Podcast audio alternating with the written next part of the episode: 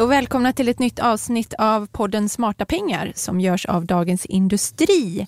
Eh, och vi som gör den rent konkret det är jag, Jenny Pettersson och Hans Bolander. Och vi skriver då vanligtvis om privatekonomi i DI. Idag Hans så ska vi prata om sparande med medelhög risk. Det har ju blivit kanske extra aktuellt här nu då med de börsrörelser vi har sett de senaste eh, dagarna här. Men först, det går ju mot studenttider. Känner du någon som tar studenten i år? Ja, det gör jag faktiskt. Jag har inprickat i kalendern, uppvaktat en, eh, några kompisars eh, yngsta tar studenten. Mm. Det är alltid lika kul tycker jag. Eh, köper du någon present till den här personen? Ja, det gör vi. Men då är det inte så, det är inte egna barn, det är inte så? Det, Nej, det, det är, är vänners någon... barn, men vi brukar någonting att ha med sig. Jag kan säga att det vi har gjort när det gäller den typen av lite mindre, vi har ju faktiskt gett dem dollar eller euro för de allra flesta ska iväg ut och resa någonstans. Mm. Eh, så att det, det, har varit en välkommen sak. Kanske lite tråkigt men det blir väldigt uppskattat, det vet vi. Ja, det är, och lite roligare än att ge kronor som de själva ja, får ja, ja. växla. Ja, ja. Faktiskt. Precis. Det blir så tydligt vad det ska vara till ja, då. Ja. Mm. Så det, det känns som en, tycker jag, en bra grej. Den har ju då blivit lite dyrare tyvärr. Eftersom ja, kronan har urholkats här så att det blir lite dyrare för varje år vi ska. Ja, men håller ni till samma krontal så de får mindre i dollar eller håller ni Nej, till så 100 dollar och så, ja, oavsett exakt, vad det kostar? Vi, vi går nog med, ja. Så okay. det känns lite taskigt att man som 18-åring ska drabbas av, av Ingves av svenska kronan. Ja, det här med studentpresent, det finns ju olika traditioner kring det i olika familjer, hur, mycket, hur pass viktigt det är och hur, hur mycket pengar man lägger på det och så. Smycken, klockor och ja. just rena pengar är väl, är väl ganska vanliga klassiska presenter. Eller saker till hemmet kan det ju vara också. Ja exakt, jag tänker på det, det är mycket reklam och så ser man och det är fortfarande glas och porslin tror jag. Liksom, det är många som, ja, vin och ölglas ges det bort till exempel. Det är kanske inte lika mycket idag som det var förr i tiden att man började spara en viss servis redan eller viss bestick redan i väldigt unga år. Men just det här att ha ett startkit när man flyttar hemifrån, ja. det är ju guld värt. Men det kan ju bli lite tokigt också. Min, min kusin tog studenten här om året och hade just önskat sig saker till hemmet inför ja. en förestående flytt. Då. Och han fick 18 ölglas. Um, och då är det liksom tunna glas av lite bättre kvalitet. Ja. Sådär. Inget man kanske har och dricker uh, mjölk i till vardags. Sådär. Men eh, jag och min syster var två av dem som hade gett den här presenten. Ja. Då. Och vi erbjöd ju honom att, byta såklart då till någonting han kanske tyckte att han behövde bättre.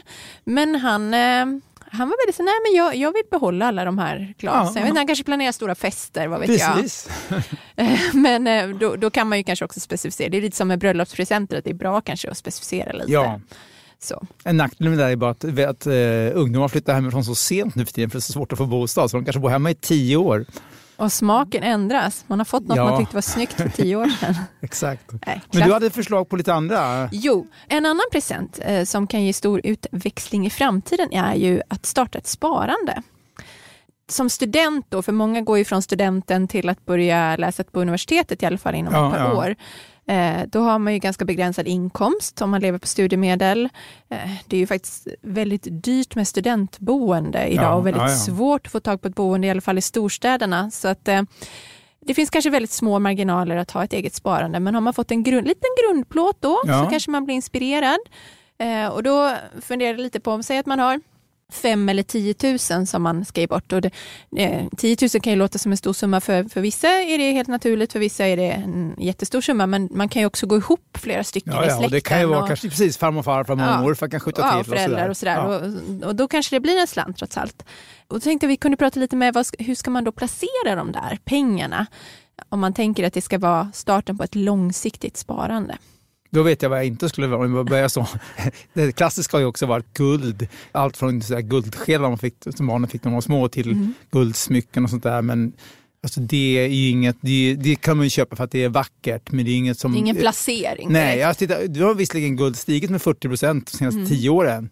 Men om du köpte på toppen 2011-2012 så har det fallit i pris. Mm. Och det ger ju ingen inneboende avkastning som aktier ger utan det är bara fluktuerar. Det går upp i dåliga tider och går ner i goda tider. Det skulle vara om man tycker att det är en kul grej att skriva och köpa en sån här liten mini-mini ja. guldtacka som en, ja. Men man ska göra det för estetiska ja. och, och, inte av andra skäl. Nej, annars kan man ju köpa guldcertifikat då, men det är som du säger, det är Det är ett väldigt svängigt, ja. en svängig råvara. Eh, jag tänker att man eh, ska starta ett fondsparande kanske då. Ja. Eh, och sätta in de där pengarna i en billig, bra globalfond kanske och en, en Sverigefond.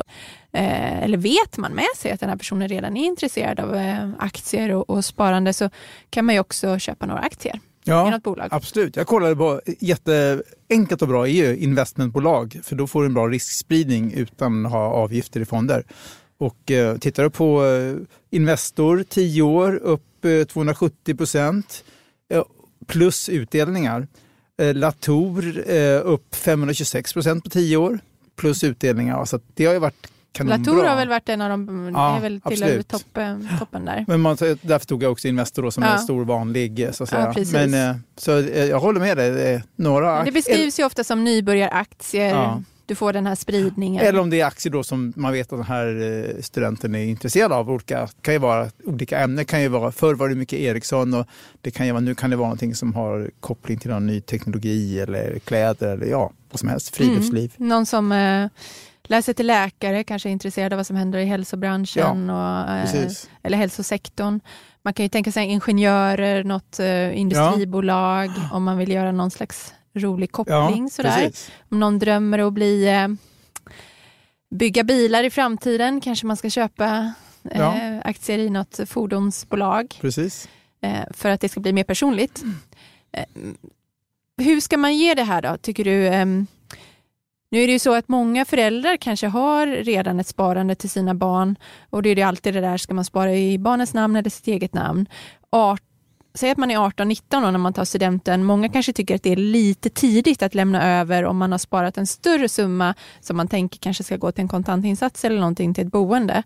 Eh, det beror ju väldigt mycket på individ såklart, om, ja. man, eh, om man är mogen för det då, eller bränner allting på en weekend i eh, Paris eller någonting sånt där. Men hur, hur tycker du att man ska göra med de här, och säg att de här 10 000? jag tycker ett ISK är nästan naturliga idag att men, eh, och då kan man ju, alltså man får ju också fråga föräldrarna, om inte föräldrarna själva, som de säger, hur mogen är den här 18-åringen? De flesta är ändå, om man säger det här är långsiktiga pengar, de får du inte sälja. Då, de allra flesta håller sig till det. Och då kan man ju ta ett ISK i barnets namn, eller 18-åring med vuxna. Mm. Och eh, alternativet är ju att eh, ta det i föräldrarnas namn och så får de eh, skänka över pengarna. Mm. Ja, som förr, myndighetsåldern var ju 21, då kanske man lägger i pengarna vid 21 års ålder till exempel. Så att, eh, man kan ju ta en kapitalförsäkring med, med villkor också. Med ja. villkor eh, antingen i barnets namn eller sitt eget namn med barnet som förmånstagare. Precis. Och så kan man ändra det där kanske så småningom. Det kostar ju sannolikt en liten slant att lägga upp så det skulle tycker jag man skulle göra om det handlar om lite större summor. Mm. Att det kan vara värt att göra det. Mm. Fortfarande finns det ju en del kapitalförsäkringar som kostar ganska mycket, men det finns också gratisvarianter. Ja, så väljer man det alternativet så ska man ju ha bra koll på det. Jag tänker, det här vi pratar om att det är svårt att spara som student, men eh, vi pratade ju i en tidigare podd eh, vad vi hade velat veta när vi var 15 eh, eller ja. vad vi nu, jag kommer inte ihåg vad vi sa, men när vi var betydligt yngre. Eh, och det, då sa jag det här med att, att jag hade velat börja spara långsiktigt mycket tidigare, att jag var sen med att börja göra det. Och nu menar inte jag att man som 20-årig universitetsstudent ska tänka jättemycket på pensionen. Det har vi ju verkligen avrått från, ja. från tidigare. Men i alla fall att, okej okay, man har inte jättemycket utrymme i sin studentbudget, men någon hundralapp kan ju ändå gå ja, in på det där ja, fondkontot varje månad. Det är 100 spänn, det klarar ja, och ju ändå inför livets utgifter som kommer i alla fall med bilda familj eller uh, bara flytta uh, egen bostad så får ju ja, alla... Ja, nu snackar vi inte pension här, Nej. utan vi snackar ju saker som kommer på mycket kortare sikt. Och det får ju sikt. alla mm. så har ju framför sig rätt stora utgifter. Så att mm. absolut. Mm.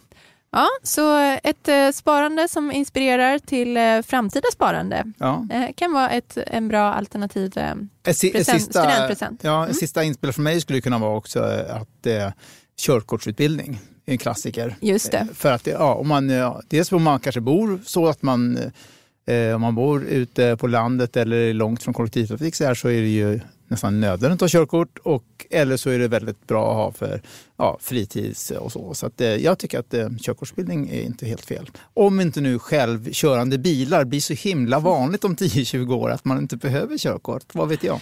Tror du ändå inte man kommer behöva något form av körkort för att köra den självkörande bilen? Ja, det måste man sannolikt. Man måste nog kunna gripa in om tekniken havererar. Ja, jag har svårt att tänka mig något ja. annat faktiskt. Men det är klart att det kommer revolutionera hela ja. sektorn.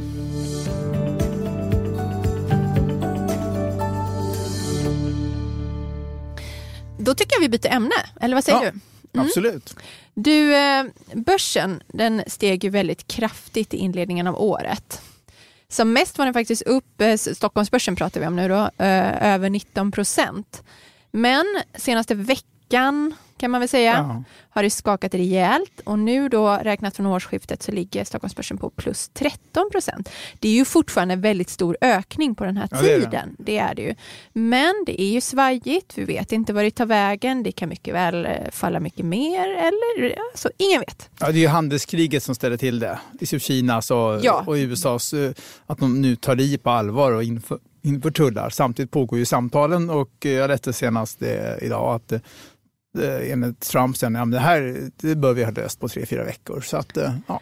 Han är ju väldigt, eh, minst sagt, lite lynnig så att eh, man kan ju aldrig riktigt ta honom Nej. på orden. Så. Men, eh, men det är väl många bedömare som tror att det är, att det är mycket, ja, mycket snack och så, men att i slutändan så kommer det här lösa sig.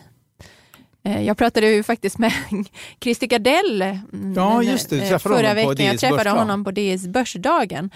Och han var ju inte det, han var ju ganska, han, han var sin vana trogen kanske man ska säga, inte särskilt orolig över börsutvecklingen på sikt. Han trodde ju att börsen skulle sluta på plus i år. Eh, men då pratade vi lite om just det här med Trump och menar på att Trump ska ju bli omvald 2020 hoppas han ju på och eh, då har inte han råd att sänka börsen med något handelskrig för att eh, han mäter mycket sin framgång i hur det går liksom, på marknaden. Um, om Gardell får rätt i det eller inte, det återstår att se. Det är ju många andra som Men fram det argumentet också. Men andra för fram det ja. argumentet också, absolut. Så. Men just nu är det väldigt skakigt och eh, eh det har ju ställt den här frågan med vilken risk man ska ha i sitt sparande på sin spets. Nu brukar man ju prata om att man inte ska hålla på och schackra för mycket med det där om det är ett långsiktigt sparande, men eh, man kan väl säga att det här sparandet med, med medelhög risk eh, finns ett väldigt stort intresse för. Det gör det, det ser vi. Det är ett enormt intresse. Det finns över tusen miljarder kronor i, i blandfonder och det är väldigt många. För det, alla tycker nog nästan att det är jobbigt och när börsen går ner med 30-40 procent, vilket händer ibland, eh, som tur är inte så ofta, så blir det väldigt jobbigt. För man vet, och, och det är ganska många som har en sparhorisont som är kortare än tio år. Kanske bara har vet, ja, men ett par år kanske jag ska göra det och det, jag behöver pengar. Och, då vill man inte ha maximal aktierisk i hela sitt sparkapital. Om man är en väldigt aktiv sparare så kan man ju bygga sitt sparande själv. Eh, blanda aktiefonder och räntesparande. Men då gäller det ju att man är medveten om var man ligger i risknivå och viktar om det där på egen Exakt. hand eh, om det blir stora börsförändringar. Där är nyckelordet rebalansera som mm. proffsen säger. Precis. Det... Men det är det kanske många som inte har lust att ägna sig åt eller tycker att det är lite jobbigt att ägna sig åt det och då har vi den här det här gigantiska utbudet av eh, blandfonder där det finns både högt och lågt skulle man kunna säga. Ja, verkligen. Vad tycker du, hur tycker du man ska tänka när man ska satsa på den här typen av Eh, medelrisksparande? Ja, då, då, då som säger, jag tycker att enklast eller bäst är att göra det själv. Då måste du ha både kunskap och intresse för att göra det själv. Eh, svårigheten är ju att det är så svårt att få avkastning för räntedelen i sparande idag. Det här eh, lågräntesamhället, det har kommit nya signaler nu både från Riksbanken och många externa bedömer allting att vi på, kommer ha ett lågräntesamhälle kanske fem, eh, minst fem år framöver, kan vara längre också. Så att det, det är svårigheten. Men om vi, ser, om vi tittar på blandfonder då, som är den vanligaste så finns det, jag skulle säga att väldigt många är dåliga så tillvida att de, de har bara en, sta, en de tar de tar mycket betalt för att ha en statisk blandning av räntor och aktier. Och då kan de, lika gärna, de gör inte så mycket. De gör ingenting. Liksom för att, däremot finns det ett antal aktivt förvaltade fonder som anpassar sig efter, ser de lite längre trender att börsen får väga upp eller ner och de är duktiga på att tajma in detta. Då har de både lägre risk och högre avkastning. Så man, det, är också, det som svåra är idag är att vi har haft en nästan tioårsperiod av ganska jämn börsuppgång under tio år. Och då de blandfonder som tar högst risk är de som också får bäst betyg för de har gått bäst under den här perioden. Så, Men det är inte säkert att det är de som klarar en nedgång bäst, ex- snarare tvärtom då? Exakt, precis. Va? Så jag vill slå ett slag för att man innan man väljer blandfond titta också på riskbetyget. Det måste ju alla uppge i sina fondfaktablad. Och vad har de liksom det på en sjugradig skala, visst är det så? Så att jag tittar mm. vad har de för risk, om de ligger på riskbetyg 5-6, ja men då är det en hög risk, då är det mer aktie, en, nästan som en aktiefond tycker jag. Så att eh, det ska man ju titta på också. Mm. Just det. Så att, eh, men, men, det finns ett antal, eh, om man botaniserar då är Morningstar utmärkt. Gå in och, och titta på olika parametrar och få så att, och det har kommit lite nya aktörer också som tänker lite annorlunda kring hur man de kanske mera fokuserar på just risk en mix av aktier och räntor. Sen vill jag stå och slå ett slag för, jag tycker det här det så kallade tradlivsparandet. Nu snackar vi mer pension då? Ja, fast mm. också du kan ju ha det som en privat sparande. Så att egentligen kan man glömma bort att det är pension, för det är ett, men det är pensionsbolagen som sköter det här. Det är, det är, och det är öppet för privat sparande, långsiktigt sparande som jag har klart för sig. Ja, för pengarna är låsta en viss tid. Exakt, du måste köpa en kapitalförsäkring och i vart fall hos Skandia och eh, Folksam som är låsta 10 till 15 år. Mm. Eh, och, eh, men då får du, och, eh, sen har SCB till exempel startat en nu som är öppet för privat sparande. Och vitsen med det där är att eh, de har, eh, då lägger du även in de har portföljer och så, en blandning. De har även fastigheter, infrastruktur. Det blir mycket bredare och, och får bättre riskspridning än portföljen. De har historiskt sett kanske avkastat eh, någonstans mellan 6 till 8 procent om året. Och, eh, till, till mycket lägre risk. Så det är ett bra alternativ. Tycker du att det är bättre än en, en blandfond då? Ja, i och med att du får om man, in, har, om ja. man vet att man med sig att man har den sparhorisonten? Ja, och, och, det är egentligen två skäl. Det ena skälet är att det är så svårt att få avkastning på räntor idag. Så bara aktieräntor, det räcker inte riktigt tycker jag. Och eh, det andra skälet är då att de har in fastigheter, eh, riskkapitalfonder, infrastruktur och andra, att de har möjlighet att få in det. Så du får en större palett att jobba med som förvaltare. Så att, eh, men, eh, och, och, det är jättesvårt. Det, det finns faktiskt några nya såna här robotrådgivare som också börjat ta in det här i sina så att det finns I sina många, modeller. Ja. ja det finns mm. många nya intressanta. Mm. Vad tänker du då när det gäller att ha lite medelhög eh, risk? jag tänker att det faktiskt, jag har varit väldigt skeptisk mot blandfonder länge men det finns ju faktiskt bra alternativ på marknaden. Men man ska ju precis som du säger vara medveten om hur, hur aktiva är de egentligen och vad betalar jag för? Eh, för det är ju en väldigt, precis som aktiefonder, en väldigt spridd i avgifterna. Ja. Och eh, om fonden dels inte är särskilt aktiv och räntedelen är ganska stor och samtidigt kanske du betalar som, som nästan som en aktiefond ja, hade kostat. Det är helt absurt. Ja, det är ju inte rimligt. Så att eh, titta titta, jämför liksom, vad får du för de här pengarna. Det finns faktiskt bra alternativ som inte kostar mer än 0,4-0,5 procent. Eh, och ska man gå mycket högre än det, då tycker jag att man verkligen får analysera, eh, får jag det jag vill ha för mina pengar? Ja. Men om man då säger att man då blir lite sugen på att sätta ihop det här eh, sparandet på egen hand istället eh, och man har kanske 70-30, säg 70 eh, exponering mot aktiemarknaden ja. och 30 mot eh, säker, mer säkra eh, investeringar, ränteinvesteringar. Va, hur, hur, vad tycker du ungefär man borde ha i då? Om vi pratar om fonder så skulle ja, vi, vi håller oss till fonder. Ja, precis. Ja. Då skulle jag ju i alla fall se till kanske ha en, någon typ av global fond, någon Sverigefond och så någon småbolagsfond. Det kan ju vara en svensk småbolagsfond eller det kan ju vara global eller nordisk småbolagsfond. Eh, just för att småbolag tenderar över tiden att ge en bättre avkastning. Just att de, de startar från en lägre nivå och de som är duktiga fondförvaltare fångar upp de här, de som går bra. Så jag, jag skulle ha de tre parametrarna när det gäller eh, Aktiedelen. aktiefonder. Ja. Mm. Vad tänker du då? Vad skulle du vilja ha med? Ja, men jag, vi har nog rätt lika, lika syn där. Det är ju bra att grunda med en bred, eh, billig global fond eh, och krydda med de sakerna som du säger.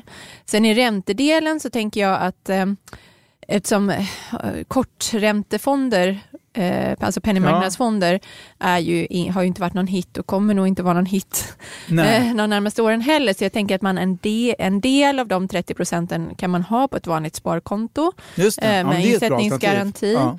Eh, och så sen kör man väl företagsobligationer i det. en del då. Och där finns det ju olika risknivåer i dem. Och det ska man ju Så komma det ihåg ska att man det ju komma ihåg risk, att ja. alla, man ska inte dra alla företagsobligationer, eh, obligationsfonder över en kam.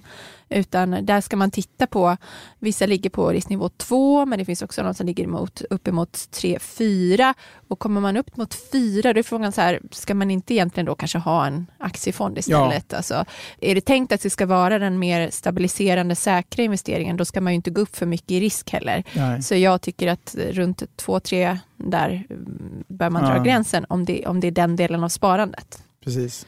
De används ju ofta de här eh, engelska begreppen investment grade Och high yield. Ja, och Mm. high yield, då ska man se upp lite grann om man inte vill ha hög risk i räntesparande för det är ju eh, ränte i obligationer utgivna av mindre bolag och det är högre risk men också chans till, ja, du får ju Högre en högre avkastning. avkastning. Ja, men det, det är betydligt högre risk. Så att Mm. med att kanske många, om vi pratar medelrisk på en räntefond, då kanske man vill ha investment grade på företagsobligationerna. Mm.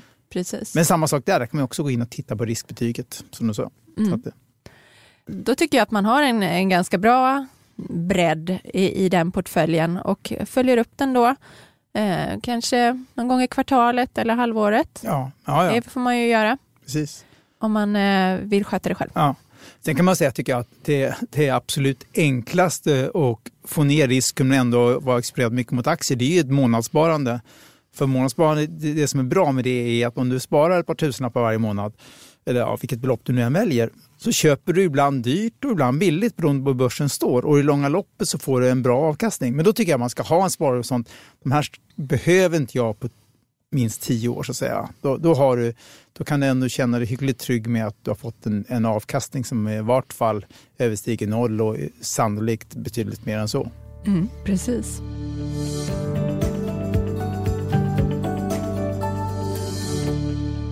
Okej Hans, så vi kanske bara ska summera kort kort vad, vad vi kom fram till här. För nu har vi gett massa olika direktiv.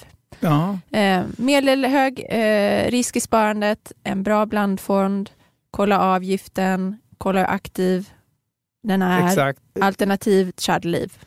Alternativt fallliv. Eh, och, och, och titta också på nya robotrådgivare och nya aktörer som har, och nya fonder som har lite spännande nya idéer. Rebalansera. Också. Rebalansera om du har din egen portfölj. Jag tänkte på det du sa här om månadssparande.